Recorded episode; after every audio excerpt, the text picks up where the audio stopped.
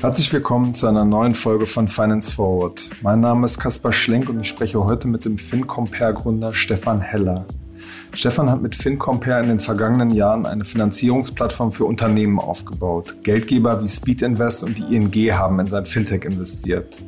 Nach vier Jahren verlässt er sein Startup nun und zieht für einen neuen Job nach München. Im Podcast haben wir darüber gesprochen, in welchem Zustand er FinCompare hinterlässt und was er für einen neuen Job annimmt. Hallo Stefan. Hallo Kaspar. Stefan, du hast ja kürzlich bei LinkedIn, glaube ich, angekündigt, dass du Berlin verlässt und nach München ziehst. Hattest keinen Bock mehr auf die, die Torstraße? ja, so im Lockdown war es einfach ein bisschen langweilig in Berlin. Und da ich ja ursprünglich aus München komme, habe ich viel Zeit bei meinen Eltern verbracht und dachte mir, Mensch, die Berge, Italien, schöne große Seen vor der Tür zu haben, ähm, ist dann doch irgendwie ein Vorteil. Und zusätzlich habe ich halt auch äh, mich entschlossen, mich beruflich weiterzuentwickeln. Ja. Okay, das heißt, die Gerüchte gab es ja immer mal wieder, dass du FinCompare, das Unternehmen, was du gegründet und aufgebaut hast, dass du das als äh, CEO quasi verlässt. Wie geht's da für dich weiter? Was, was kommt jetzt? Genau, genau. Also ich habe halt über die Jahre, als FinCompare habe ich fünf Jahre gemacht, einfach gemerkt, so, okay, ich habe gewisse Stärken und gewisse Schwächen, ist auch klar. Und mir macht es halt besonders Spaß, ähm, die Visionen aufzubauen und ähm, ich denke dann sehr groß und tu mir dann aber oft auch schwer in den Details und in den Operations und musste deswegen auch immer, habe ich sehr früh darauf geachtet, sozusagen jemand zweites ähm, zu mir zu holen. Ich habe FinCompare größtenteils alleine gegründet, ähm, jemand zweites dazu zu holen, der mich da einfach covert. Ja, und da habe ich vor eineinhalb Jahren mittlerweile schon, fast zwei Jahre, ähm, den Louvre reingeholt und ihn aufgebaut auch als CEO, dass er FinCompare übernimmt. Und letztes Jahr im Sommer war es dann eigentlich so weit, dass er größtenteils äh, das gesamte Business auch übernommen hat, ja, und einfach da einen sehr, sehr guten Job gemacht hat. Und es hat also ein bisschen gedauert, bis ich da wirklich loslassen konnte und auch das Vertrauen gewonnen habe, ähm, mich da eben auf neue Themen zu konzentrieren. Und das passte jetzt einfach alles ganz gut zusammen mit ähm, ja, München, neues Jahr, neues Glück. Ja. Kannst du das nochmal, bevor du jetzt über die neue Aufgabe konkret sprichst, kannst du das nochmal ein bisschen greifbarer machen, was die Dinge sind, die dir in dieser jetzigen Unternehmensphase nicht so liegen? Ähm, es, ist, es sind gar nicht die Sachen, die mir nicht liegen am Ende des Tages, sondern es ist eher so, wo sind meine Stärken am Ende des Tages? Ja, also ich sehe halt einfach, ich denke einfach manchmal zu breit und das ist, glaube ich, ein Problem, was viele Gründer haben, dass sie viele Sachen auf einmal machen wollen, dass sie sehr in der Vision auch gefangen sind irgendwie und du brauchst aber diese, diese Vision. Du musst so groß denken. Und dann ist es einfach schwierig manchmal, wenn du gerade eine wachsende Organisation hast mit, mit Mitarbeitern. Wir sind, ähm, wir waren dann vor Corona fast 80, ja, 85 Mitarbeiter. Ähm, und das ging alles sehr, sehr schnell. Ja, und dann, wenn du nicht die Strukturen hast, einerseits der Außen, Außenminister vernünftig zu sein, die Vision zu verkaufen, die Investoren ranzuholen, ähm, die passenden Geschäftsbeziehungen aufzubauen und hinten die Operations noch nicht komplett rund laufen in den Details. Ähm, das ist ein enormes Spagat und das hat mich extrem angestrengt und gestresst. Ja, und deswegen habe ich halt gemerkt, okay, ich brauche einfach jemanden, der das übernimmt, der das vernünftiger und ruhiger angeht. Und ich habe dann auch gemerkt, hm, dass mich neue Themen interessieren. Ja, dass ich anfange, einfach über neue Geschäftsmodelle nachzudenken. Und daher kommen ja auch ähm, immer mal wieder die Gerüchte, ja, wenn ich an neuen Themen arbeite oder andere Teams unterstützt habe als Angel Investor, dann äh, war oft auch das Thema so, ja, gehst jetzt da Fulltime rein? Ähm, das wollte ich aber nie, weil FinCompare ist schon irgendwie mein Baby und ich habe das äh, zusammen mit Nikolai ähm, aufgebaut und gegründet. Und jetzt war einfach die Zeit für mich reif, dass ich sage, ich kann das abgeben. Ja, ich kann da, ähm, ich kann was Neues machen und der Louvre macht das echt gut mit dem Leadership-Team. Mhm. Wie hinterlässt du die Firma? In was für einem Zustand ist sie? Ähm, die Firma, wir haben letztes Jahr ja noch eine relativ große Finanzierungsrunde eingesammelt. Das heißt, vom, vom Funding, vom Runway her, ähm, bin ich recht zufrieden. Natürlich hat Corona uns ganz schön, wie glaube ich allen Fintechs oder den meisten Fintechs zumindest, äh, die im Lending-Bereich irgendwie unterwegs sind, ähm, einen ganz schönen Knick in die Wachstumskurve gedrückt. Ja. Was heißt das konkret? Naja, es, FinCompare, vielleicht dann einen Schritt zurück zu machen, ist ja eine Plattform für Unternehmensfinanzierung. Wir haben ganz klassisch als Marketplace eigentlich angefangen. Wir vergleichen Firmenkredite, Firmenleasing, Factoring und so weiter.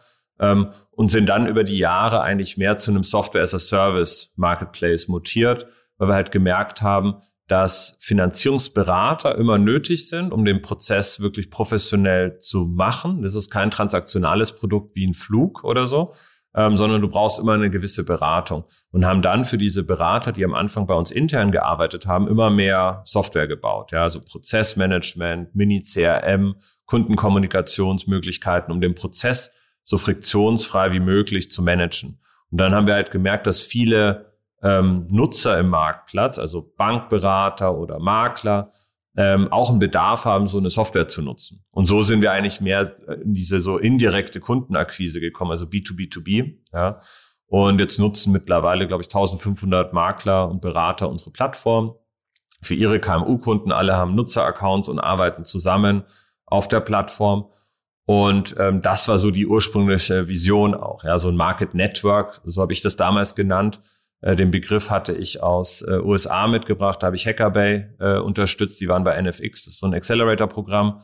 Und ähm, dann dachte ich halt, wie kann ich ein Market Network nach Europa bringen? Und da war KMU-Finanzierung halt so ein perfekter Markt aus meiner Sicht. Und da stehen wir halt heute. Ähm, und Anfang von Corona ist natürlich, okay, du hast eine enorme Nachfrage. Ja, also unsere, unsere, unsere Demand-Seite von KMUs und Beratern ist extrem gestiegen. Aber natürlich haben die Banken nicht mehr. Hast mir die Schraube runtergedreht. Genau, die Schraube runtergedreht, nicht mehr so finanziert. Ja, und das ist natürlich dann umsatzrelevant. Ja, und. Kann man das ein bisschen greifbarer machen? Ihr wolltet ja, glaube ich, 750 Millionen ähm, sozusagen an Transaktionen 2020 ähm, abwickeln. Wo seid ihr da jetzt letztendlich ja, rausgekommen? Da sind wir leider ein bisschen von entfernt, ja, am Ende des. Tages. Was heißt ein bisschen? ja, so ganz konkret kann ich das nicht kommentieren. Wir sind irgendwie im Monat zwischen vier und fünf Millionen, ja, aktuell, ja, was so abgeschlossenes Volumen angeht. Ja. Das heißt, deutlich unter dem, was wir uns eigentlich vorgenommen hatten, ähm, an sich aber nicht so schlecht. Ja. Ich glaube, das was heißt das dann umsatzmäßig? Mh, hm, unterschiedlich. Ja, kann ich jetzt auch nicht ganz direkt kommentieren. Aber umsatzmäßig hatten wir Monate tatsächlich, wo wir letztes Jahr um 50 Prozent eingebrochen sind im Vergleich zum Vorjahr. Ja, das war einfach aufgrund der Transaktionen, die dann zwar da waren, wir hatten auch wirklich Top-Bonitäten. Das war einfach das äh, eigentlich Schöne am Anfang von Corona, wo wir dachten, oh cool, weil viele Unternehmen plötzlich zu uns gekommen sind, die wirklich sehr, sehr gut dastanden, eigentlich sehr, sehr gut finanziert waren von ihren Hausbanken aber plötzlich irgendwie angefangen haben zu suchen. Und das war für uns auch so ein früher Indikator, ähm, wie schwer das für einige der Unternehmen in Deutschland wird, durch Corona äh, an Finanzierung zu kommen über die klassischen Wege. Wir haben dann sehr, sehr eng mit der KfW zusammengearbeitet und versucht, Fördermittel, Förderkredite digitaler und einfacher ähm, ja, in deutsche KMUs zu bringen, ist aber auch nicht so einfach gewesen ja, am Ende des Tages. Okay. Und wie geht's jetzt quasi weiter, wenn man ein bisschen nach vorne guckt? Also kann man sich da wieder berappeln? Genau, also ich glaube, das heißt berappeln, die, die, die, die an sich funktioniert's ja. Ja, an sich läuft es und ich glaube jetzt, dass wir alle darauf hoffen, dass Corona irgendwie ein Ende mal nimmt, ja, sowohl aus äh, Unternehmenssicht als auch als aus privater äh, Sicht, dass wir wieder zurück zur Normalität finden. Und ich glaube, das bedeutet eben auch zurück zur Normalität, was halt Finanzierung an sich angeht und den Finanzierungsmix für KMUs, dass wir halt wieder mehr klassische Kredite äh, vermitteln können und damit auch Unternehmen beraten können und nicht nur jetzt gerade sehr asset-based äh, mit hohen Sicherheiten versehene Produkte. Ja. Und an sich, das für FinCompare bedeutet das ganz konkret, dass wir halt weiter sehr stark nach der Vision arbeiten. Das heißt, sehr stark eben auf diesem Market Network Gedanken weiterarbeiten, weil das ist ein langfristiger Trend, dass wir in Deutschland ein gewisses Filialsterben haben. Ja, dass es immer weniger Beratung vor Ort geben wird für Unternehmen, im Ende auch für Privatkunden, aber unser Fokus sind ja KMU. Und wer ersetzt ähm, diesen Bankberater? Das wird aus unserer Sicht nicht ein, ein Callcenter von einer Großbank in was weiß ich wo sein, sondern dieser persönliche Kontakt vor Ort oder auch der, ein Berater, der sich persönlich um Unternehmen kümmert, ist immer noch relevant. Aber dieser Berater ist natürlich teuer.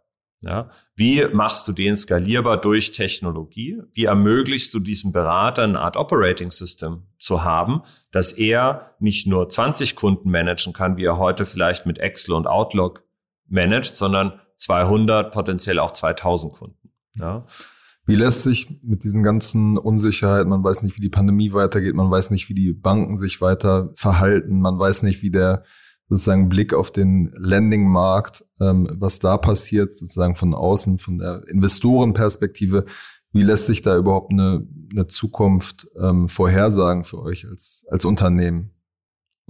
Am Ende geht's aus meiner Sicht immer um die Kernstärken. Ja, wir sind ja kein Unternehmen, was jetzt ähm, nur abhängig ist von reinen Umsatzwachstum, sondern wir sind ja ein Fintech im Kern. Ja, das heißt, wir entwickeln Technologie äh, für unsere Nutzer und wir haben 250 Bankpartner. Wir haben über 30.000 Firmenkunden auf der Plattform, die aktiv ihre Daten mit uns teilen, um Finanzierung anzufragen. Und wir haben, wie gesagt, 1500 äh, Berater auf der Plattform, äh, die teilweise auch schon dafür Software-as-a-Service-Gebühren zahlen. Ja? Und dieser Schritt, den zu machen von einem reinen transaktionalen Marktplatz hin zu einem SaaS-enabled Marketplace, das ist so eine Transition, in der sind wir mittendrin am Ende des Tages. Das war immer so der Plan, aber das ist natürlich ein, ein ganz schöner, ganz schöner, ganz schöne Aufgabe auch, die man jetzt aber ganz gut machen kann, weil man sich eben auf diese Kernthemen konzentrieren kann während so einer Pandemie und nicht nur gezwungen ist, Topline Growth zu zeigen am Ende des Tages, weil jeder versteht, okay, Umsatzwachstum ist gerade irgendwie schwierig, jetzt rein so klassisch über die, über die Abschlüsse. Ähm, was ist denn mit eurer Technologie? Was ist denn mit euren Nutzerzahlen? Was ist mit eurer Aktivität auf der Plattform? Was ist mit ähm, den Integrationen in den Banken und den Prozessgeschwindigkeiten, die wir schaffen durch Integrationen, durch Forescoring und Datenerkennung?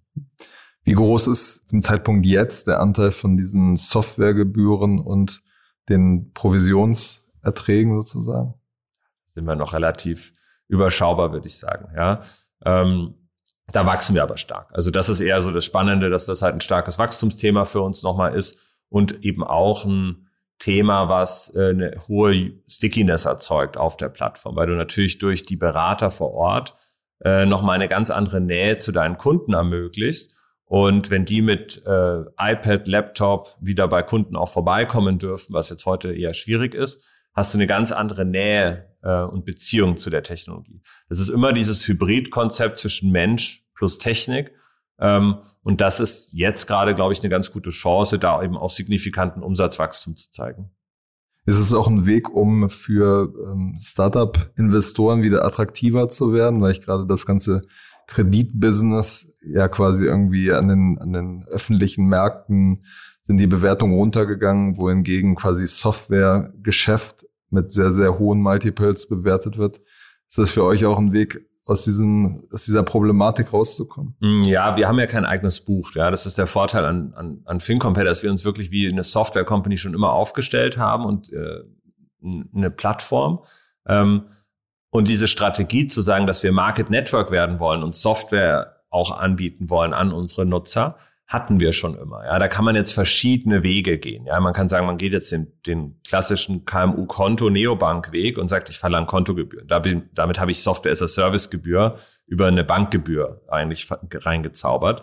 Ähm, da ist halt die Frage, wie commoditized ist ein Konto irgendwann. Ja, äh, wir sind halt den Weg über diese Fremdkapitalseite, über die Finanzierung gekommen, dass wir gesagt haben, als Unternehmer brauchst du ein Financial Home, ja, weil du willst nicht äh, oder deine Hausbank klassisch bietet dir das eigentlich nicht mehr so perfekt und du willst nicht fünf verschiedene Logins, zehn verschiedene Partner haben und du hast keinen CFO, der sich drum kümmert und als Geschäftsführer dich selber mit verschiedenen Sachen auseinanderzusetzen, ist einfach unnötiger Aufwand. Und wer jetzt dieses Financial Home langfristig wird, da ist das Rennen halt noch offen, meiner Meinung nach. Ja, da kannst du über ein Konto gehen, über eine Kreditkarte gehen. Über Spending. Über Spending, genau, da gibt es verschiedene Ansätze. Ich persönlich denke halt, dass der Weg über Konto, Spending, Kreditkarte und diese Themen, da bist du sehr schnell in der Buchhaltung. Ja, und die Buchhaltung ist etwas, was aus unserer Erfahrung für Geschäftsführer nicht das perfekte Thema ist. Ja, das, da, da ist, da gibt's einen Buchhalter. Ja, und dann bist du plötzlich in der Software für Buchhalter und da bist du in der Datenwelt. Und das ist natürlich eine ganz andere Competition, ganz anderer ähm, Hebel dahinter. Wenn du reinkommst, super, aber natürlich nochmal ein anderes Brett, als wenn du sagst, ich will tatsächlich Geschäftsführer auf meiner Plattform haben. Und da haben wir uns halt über die FK-Seite konzentriert, weil wir also dran, sozusagen Fremdkapital. Fremdkapital, Darlehen. genau, Darlehen, weil wir daran glauben, das ist was, was aus unserer Erfahrung mit den User-Interviews die Geschäftsführer persönlich interessiert, weil die wollen wissen, wie viel zahlen sie für Kredite, wie ist ihre Eigenkapitalquote, wie ist ihr Unternehmen tatsächlich aufgestellt, aber die interessiert deutlich weniger, ob jetzt die Reisekosten in dem und dem Buchungsschlüssel irgendwie liegen. Ja. Mhm.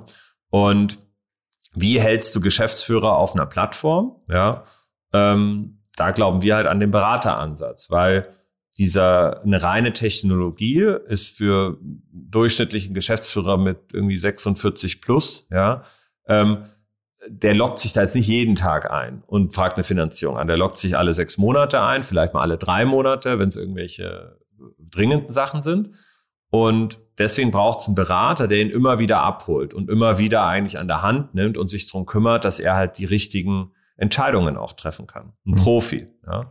Aber das heißt, dieses, dieses Tech-Versprechen, cut out the middleman, ähm, funktioniert dadurch ja irgendwie nicht, oder? Ganz schwierig, würde ich sagen. Also dieses cut out the middleman äh, funktioniert halt bei Commoditized-Produkten ganz gut, ja. Aber schau dir, äh, schau dir Vermögensverwaltung an in Deutschland, schau dir Versicherung an in Deutschland. Da ist größtenteils überall noch Berater involviert und Makler. Und es ist ein riesiger Markt. Ja. Ähm, ich, ich weiß ja nicht, wie es dir geht, aber ich fühle mich bei solchen Entscheidungen, selbst im Privaten, wenn ich jetzt wirklich über Versicherungsprodukte nachdenke, kom komplexere oder eben auch ähm, Altersvorsorgethemen, da fühlt man sich dann schon so im alleinigen Desk Research relativ schnell größtmöglich verwirrt. Ja, also was du alles im Internet findest, ähm, das ist so ähnlich, wenn man googelt, ob man krank ist, dann ist man auf jeden Fall krank, ja, nach Google. Ähm, und so ähnlich ist das mit so Investmentprodukten. Klar kann man ETFs machen und es gibt einfache Sachen, aber ich glaube eben gerade bei Unternehmensfinanzierung, wir haben ein super, äh, super ho hohes Angebot an verschiedenen Produkten. Äh, FinCompare ist ja damals 2016 entstanden, wo äh, viele der Factoring-Anbieter äh, gestartet sind. Also Finiata äh, ist gestartet, Billy ist gestartet.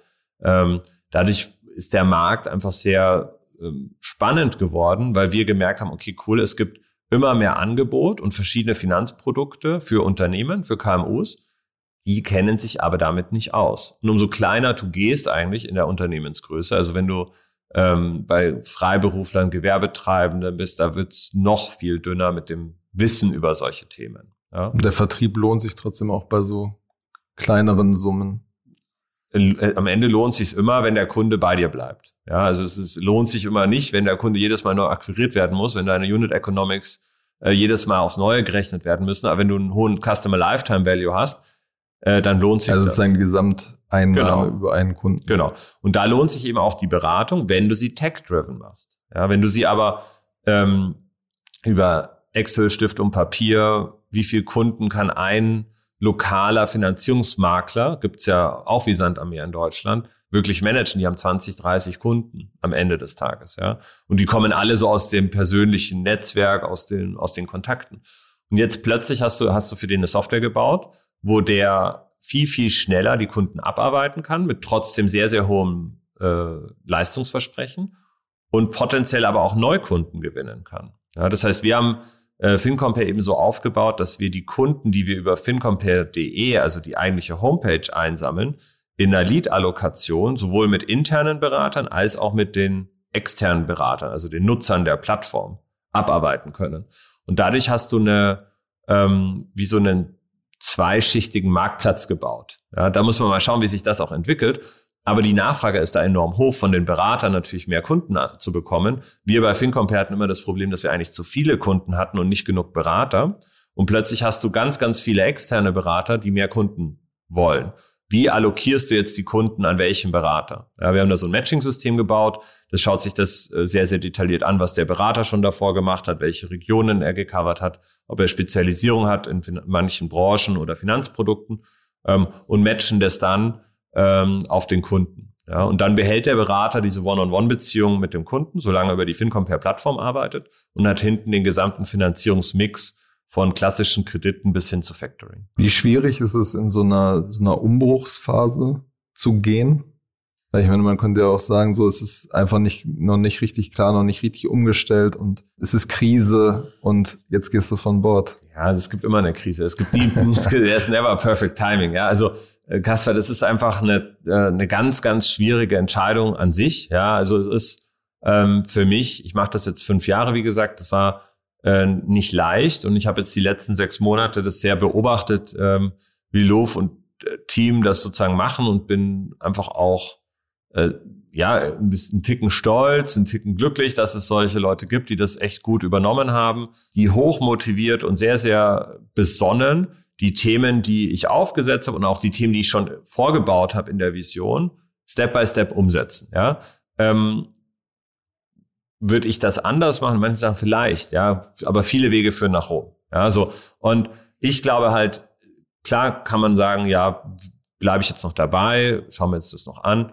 Aber dann kommt das nächste Thema. Also wenn ich eins gelernt habe bei so Finanzthemen und auch generell Startups, ähm, jedes Jahr ist ein neues Challenge, ist ein neues Problem. Also immer wenn du, wenn wenn es eigentlich mal ruhig läuft, dann kannst du davon ausgehen, dass innerhalb der nächsten ein zwei Wochen kommt irgendwas äh, auf dich zu. Ja. Wie organisiert man so einen Übergang?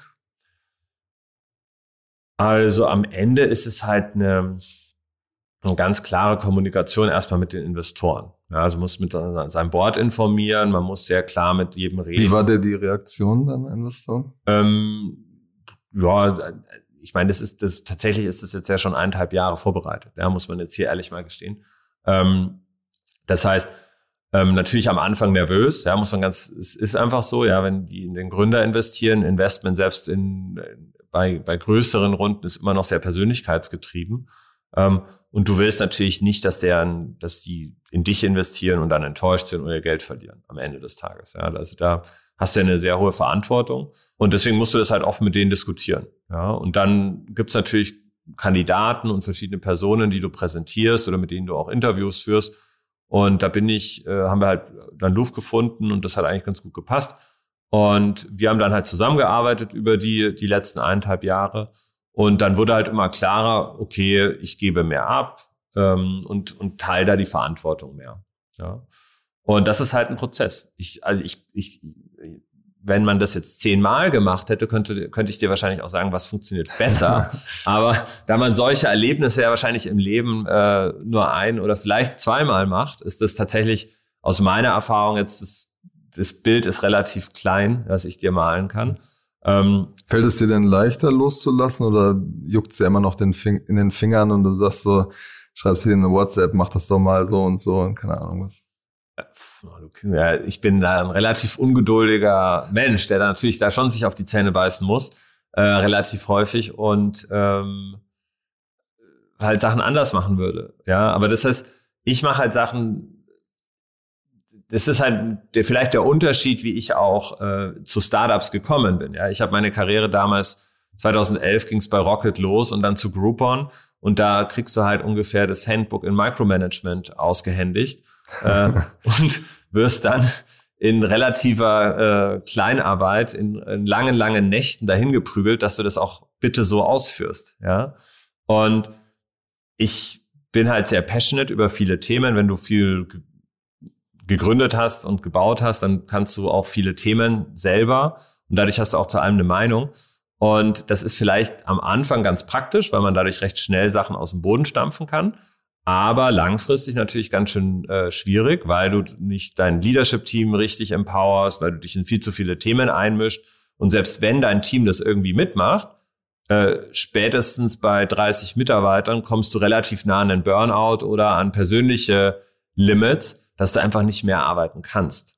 Ja, egal wie, wie großartig du dich äh, positionierst. Ja, und ich bin persönlich an diese Limits bei mir gekommen. Ja, ich habe einfach gemerkt, boah, dieser, dieser, dieser, dieser Rollercoaster und ja, gerade Fintech ist halt auch nochmal eine ganz andere Hausnummer, muss ich ehrlich sagen.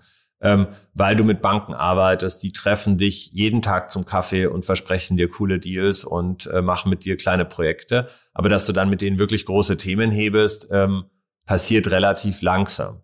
Ja. Auf der anderen Seite hast du Kunden, die sind sehr offline, die musst du ein bisschen educaten. Du hast ein Customer Acquisition Thema, du hast äh, Streit mit Mitarbeitern.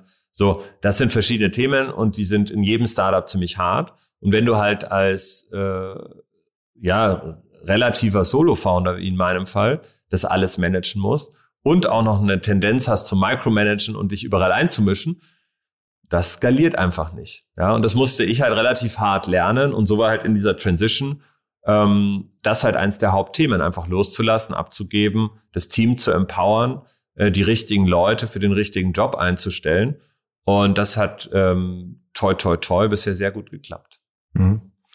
Sollen wir die ähm, Zuhörerinnen und Zuhörer nicht zu lange auf die Folter spannen? Wo geht's denn hin? Genau, ich bin ja nach München gezogen ähm, und habe dort äh, eine neue Opportunity und werde für Intel ein Startup äh, Growth Programm aufbauen. Ähm, Intel hat ähm, ähm, das Programm in Tel Aviv schon gestartet. Das ist äh, dahinter ist der, der war bei Microsoft davor, äh, Zach Weisfeld. Der hat äh, über zehn Jahre lang bei Microsoft das Scale-Up-Programm aufgebaut, gab es auch hier in Berlin und baut das jetzt für Intel in einer neuen Version auf. Das Ganze heißt Intel Ignite. Richtet Wie funktioniert das denn? Ge genau, also es richtet sich an äh, Post-Seed Pre-A Startups im Tech-Bereich, ähm, die halt äh, auf eine Wachstumsphase zielen. Ja, wir haben halt gemerkt, äh, und das auch aus eigener Erfahrung, die ersten ein, zwei Millionen kriegst du tatsächlich relativ leicht heutzutage. Das heißt, das erste Geld, das Funding, was vor Jahren noch sehr schwierig war im Early Stage Seed Bereich, ist heute eigentlich da. Und gerade auch im Tech-Bereich äh, gibt es da eigentlich sehr, sehr gute Initiativen äh, von, von den Unis auch, die sehr viel Entrepreneurship und Ingenieure zusammenbringen. Die Frage ist halt dann, wie kriegst du diese Companies dazu zu internationalisieren, zu wachsen und nicht Fehler zu machen, die sie dann in ihrem Wachstum später äh, zurückhalten? Und da glaubt halt äh, das Ignite-Programm dran, dass man das durch Mentorship lösen kann, ohne aber dafür jetzt Equity zu nehmen oder jetzt als großer Corporate also äh, kann, man kriegt keine Anteile. Genau, man muss keine Anteile abgeben, man muss jetzt nicht irgendwie POCs nur machen oder muss jetzt dort äh, irgendwelche Leute aufschlauen, ja, sondern man kann sich als Gründer darauf konzentrieren, in diesem Zwölf-Wochen-Programm gemeinsam mit seinen Mentoren, und das sind alles CEOs und äh, Gründer, die das schon mal gemacht haben, ähm, sein Startup weiterzubringen. Und diese, der, diese Motivation zu sagen, hey, wie kann ich im Ökosystem was Gutes tun? Wie kann ich von meinem Wissen ähm, bisschen was auch nach München bringen. Da kommt dann der Lokalpatriot in mir ein bisschen hoch. ähm, das fand ich einfach eine total coole Herausforderung, weil wie oft kriegst du so eine Opportunity von dem größten äh, Chipkonzern der Welt, einem der größten Tech-Giganten, äh, sowas aufzubauen, die tatsächlich München als strategischen Standort identifiziert haben. Warum macht äh, Intel das? Aus welchen Gründen? Ähm, Intel hat drei Hauptmotivationen dahinter. Das eine ist natürlich die Marke Intel bei Startups besser zu positionieren und stärker zu positionieren. Ähm, Startups sind ein ganz, ganz wichtiger Partner für Intel. Die haben extrem viel Überschneidungen. Und da ist es halt auch unsere Aufgabe, aufzuzeigen, wo es diese Überschneidungen potenziell geben könnte. Ja. Der zweite Punkt ist, ähm, den Kulturwandel mit zu unterstützen. Das heißt, Intel ist über 112.000 Menschen weltweit, eine gigantische Organisation. Und da kann man natürlich auch von Gründern und Startups äh, einiges lernen. Ja? Äh, das Programm hat immer einen externen Mentor. Das ist normalerweise ein Gründer, CEO aus einem ähnlichen Bereich, der schon einfach weiter ist. Und einen internen Mentor, der normalerweise aus einem technischen Feld kommt, wo das Startup auch drin ist. Also ob es jetzt Edge Computing, äh, Computer Vision, also wirklich sehr Deep Tech-Themen auch ist, äh, kommt. Und ähm, da gibt's dann natürlich einen starken Austausch. Ja? Und der dritte ist eigentlich so Open Innovation. Ja, wie kann man Open Innovation unterstützen? Wie kann man da äh, Brücken bauen zwischen Israel als Beispiel, was ein sehr, sehr großer Standort ist für Intel und auch für Technologie natürlich ein, ein ganz wichtiges Ökosystem und auch den USA und dann eben Deutschland und Europa. Ist denn Fintech weiter da auch irgendwie ein Thema für dich? Ja, absolut. Also äh, im Fintech musst du dann natürlich trennen, was sind jetzt Endkundenprodukte oder offline-enabled Modelle, ja, und wo bist du dann eher schon wirklich im Tech-Bereich, ja. Und da sind schon auch sehr, sehr spannende Themen dabei, ähm, wenn es jetzt darum geht, um Scoring und analy analytische Themen, die sehr, sehr viel Compute benötigen. Hätte denn FinCompare da reingepasst? Na, schwierig, würde ich sagen, schwierig, ja. Also, äh, genau. Ich würde sagen, dass FinCompare da schon zu sehr auf einem, auf einem Software Welle schwebt, weil ähm, das ist zwar Tech, ja, und du hast eine extrem komplexe so Workflow-Logik darunter und wie einfach Nutzer zusammenarbeiten, weil du halt verschiedene Parteien hast, die die Plattform nutzen, vom Endkunden, also einem KMU, einem Berater, aber auch verschiedenen Bankern und Finanz- äh, oder Underwritern dann im Endeffekt hinten in der Bank. Ähm, und das ist eher, sage ich jetzt mal, ähm, Workflow, ja, Business Design, Process Design, wo die Komplexität herkommt, aber jetzt weniger ein Thema, wo du jetzt extrem viel Rechenleistung benötigst und, und wirklich Compute benötigst oder so. Viele dieser Corporate-Initiativen haben ja nicht so einen guten Ruf. Da gibt es so Innovationslabs, ähm, Inkubatoren, Acceleratoren und wenn man sozusagen die Bilanz aller dieser Programme anguckt, ähm, ist sie, muss man sagen, bei Lichte besehen nicht sonderlich gut. Warum bist du überzeugt, dass es jetzt bei Intel besser ist? Genau, also das ist eine Frage, habe ich mir auch gestellt. Am Ende des Tages ähm, hat mich der SEC überzeugt, ja, der in Israel das Programm ja auch aufgebaut hat und davor bei Microsoft und diese Vision dahinter, die sehr gründerfreundlich ist, zu sagen, hey, wie können wir wirklich so paying it forward, also die Zukunft unterstützen, ohne jetzt da direkt einen transaktionalen Mehrwert zu generieren. Ähm, das fand ich extrem gut. Zusätzlich habe ich natürlich jetzt bei FinCompare ähm, und auch schon davor viel mit Banken, Corporate Labs und so weiter zusammenarbeiten dürfen und natürlich das auch erlebt, wie schwer das teilweise sein kann als Gründer. Ja, weil ähm, die, diese, die Labs und diese Corporate-Initiativen haben eigentlich ja nur mehrheitlich was Gutes im Sinn, ja, sind aber entweder sehr schlecht gefundet, also haben eigentlich gar kein Geld und Ressourcen, um dich wirklich zu unterstützen, oder haben intern gar nichts zu sagen. Das heißt, sie, sie reichen dich im Endeffekt durch die einzelnen Business Units durch als Startup, was extrem lange dauern kann. Und als Startup hast du relativ wenig Zeit normalerweise, um deine Traction zu zeigen. Und da kannst du dich in diesen äh, Initiativen wenn die falsch gestrickt sind und du eine falsche Erwartungshaltung hast. Das heißt, normalerweise, wenn du die Erwartungshaltung hast, du kommst da rein, um Business zu machen. Das heißt, irgendeinen LOI, eine Integration, einen POC wirklich umzusetzen, der auch bezahlt wird im Zweifel. Ähm, und das dauert Ewigkeiten und keiner gibt dir eigentlich eine konkrete Antwort. Das, das ist jetzt sozusagen besser konstruiert. Genau, weil das Programm nicht darauf abzielt, äh, Sales mit den Startups oder für die Startups eine Salesmaschine zu sein am Ende des Tages, das ist ein Wachstumsprogramm, was Gründer dabei unterstützt, mit ihrem Unternehmen zu wachsen. Ja, und das sind ja unterschiedliche Themen. Ja, wir haben ja gerade äh, davor gesprochen, was ist bei FinCompare so die Challenges gewesen, auch als Gründer. Es ist plötzlich hast du deine ersten drei Millionen. Ja, was machst du? Du heierst irgendwie Leute. Wie managst du die denn jetzt auf einmal? Ja, wie teilst du deine Arbeit auch auf als Gründer? Wie baust du ein Leadership-Team auf? Wie gibst du Verantwortung ab und empowerst die? ohne aber die Zügel komplett aus der Hand zu lassen. Ja? Und ich habe das selber einfach oft erlebt und dachte mir, hey, das wäre eigentlich cool gewesen, wenn mir bei FinCompare jemand so ein Programm gegeben hätte und mir zum Beispiel gezeigt hätte von Tag eins, wie ich IT an Banken richtig verkaufe.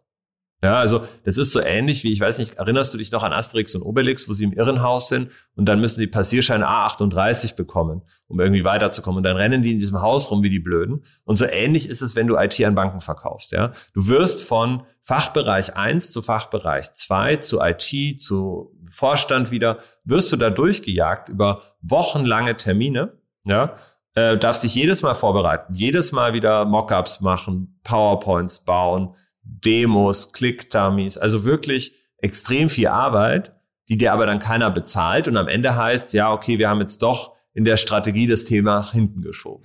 ähm, und dann, wenn aber plötzlich eine Krise wiederkommt, ja, also jetzt im Corona, jetzt plötzlich so letztes Jahr, alle, alle drehen total am Rad. Ja, wir brauchen jetzt eine Lösung, die KfW-Kredite schnell vergibt. So plötzlich, ja. Und davor bist du so jahrelang mit dem Thema irgendwie gefühlt äh, mit denen rumgelaufen und hast es versucht, mit denen zu bauen und da war kein Interesse und plötzlich brennt die Hütte und dann muss es aber ganz schnell, schnell gehen. Ja?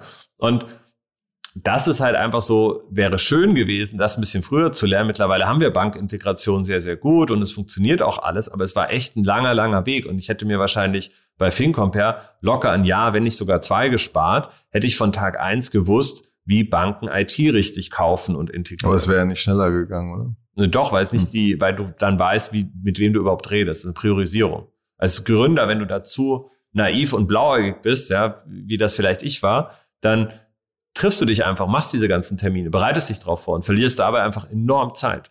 Und da muss man manchmal einfach einen Riegel vorschieben und dann ganz klar sagen, okay, das Meeting mache ich, das Meeting mache ich nicht. Wer ist der Entscheider? Wie läuft ein POC wirklich ab? Worauf achten die? Ah, wo sind denn unsere Server? Weißt du, so diese Fragen, die kommen dann meistens ein bisschen später und dann musst du es immer wieder umdrehen. Ja. Mhm. Und ich glaube, das sind so Punkte, wo wir Startups im, im Tech-Bereich mit Intel Ignite extrem unterstützen können. Ähm, durch das Mentorship-Programm, durch die Brücke auch, die man nach Tel Aviv hat an den Standort und die USA auch, ähm, äh, auch von anderen Gründern zu lernen, die in ähnlichen Branchen, aber in ganz anderen Ökosystemen das schon mal gemacht haben. Du hast dich ja gerade schon ein bisschen beschrieben, Rocket-Schule, Micromanagement, da musstest du schon lernen, irgendwie loszulassen. Wenn ich mir jetzt vorstelle, dass du in so einem riesen Konzern plötzlich ähm, verhältnismäßig ein kleines Rädchen bist, äh, wie, wie denkst du, dass du damit klarkommst? Du, für mich ist das eine unternehmerische Herausforderung. Ja, ich ich sehe das als wie alles irgendwie eine once in a lifetime Opportunity, wo ich was aufbauen kann von null. Ja, ich habe äh, kann da jetzt was aufbauen, was fürs Ökosystem und auch für Intel äh, total spannend sein kann, da zusammenzukommen, kann da mein Netzwerk aktivieren, ähm, kann ähm, neue Themen hierher holen und auch neue Verbindungen aufbauen für München, aber auch in Deutschland und Europa. Das Programm ist nicht beschränkt. Ja. Und das fand ich halt eine spannende Challenge irgendwie. Ja, wenn man sagt, man hat jetzt die letzten, wie lang, so sechs Jahre eigentlich Companies gebaut, ja, selber ähm, jetzt zu sagen, du baust jetzt, wirst jetzt Intrapreneur sozusagen und baust in so einem gigantischen äh, Riesen nochmal was Neues auch auf, ist eine ganz neue Herausforderung. Und jetzt, Aber was ist sozusagen die unternehmerische Komponente? Weil ich meine, du wirst ja ein Fixgehalt kriegen oder bist du irgendwie auch incentiviert ähm, an dem Erfolg der Startups, die da, die da drin Absolut. Also klar, ist, du, wir haben ganz klare KPIs, aber natürlich ist die unternehmerische Komponente, dass ich, wenn das nicht funktioniert oder das Programm halt ähm, nicht läuft, dass du halt auch dann relativ schnell weg bist. Ja? Und je nachdem, ich manage das jetzt nicht so, dass ich da sonderlich auf, ähm, auf jetzt Konzern Politics Acht gebe, sondern ich bin äh, jemand, der ist Gründer und ich vertrete die Meinung der Gründer, die wir äh, durchs Programm holen und dieses Programm an sich. Ja? Und das ist halt schon auch eine Challenge, weil du natürlich ganz andere Herausforderungen hast. Als Startup musst du Geld raisen. Das Problem hast du nicht. Dafür musst du um Budgets kämpfen. Ja. Auf der anderen Seite bist du natürlich irgendwie in diesem Gesamtkonstrukt ein ganz neues äh, Wesen, was jetzt da mit äh, neuen Firmen und in einem ganz anderen Tempo Sachen aus dem Boden stampft. Ja. Ähm, was natürlich dann auch interne Diskussion äh, teilweise sein kann. Da muss man sich halt auch an Regeln halten. Das muss man auch verstehen. Und das ist für mich eine, eine ganz neue Herausforderung. sich an Regeln ähm, zu halten. Sich zumindest an Konzernregeln mhm. zu halten. Ja, weil das natürlich, wenn du, wenn du CEO bist und äh, deine eigenen Regeln machst, ist das natürlich was anderes, wenn du plötzlich dich an andere Regeln halten musst. Ja, die machen aber alle Sinn. Ja, am Ende des Tages lernst du das dann auch. Und ich finde das halt so als Herausforderung zu sagen, jetzt baut man das mal auf, man schaut, wie das Programm funktioniert, man schaut, wie sich das Ökosystem dadurch auch entwickelt, auch international auch nochmal ein ganz anderes Licht drauf geworfen wird, durch halt auch die Strahlkraft von Intel, ähm, finde ich das so als Herausforderung schon sehr äh, spannend. Ist es ein Risiko? Klar, weil ich meine, für Intel ist es ja eine neue Erfahrung. Solche Programme werden bei Corporates auch mal wieder eingestellt oder abgeändert. Ähm, aktuell ist, schaut das alles äh, sehr, sehr spannend und cool aus. Aber ich bin jetzt auch nicht blauäugig und glaube, dass das alles irgendwie ähm, so bleibt für immer. Ja, das kann sich verändern, wenn ich nicht gute Leistung liefere. Alles klar. Vielen Dank für deine Zeit, Stefan. Und bis zum nächsten Mal bei Finance Forward. Danke dir, Kaspar.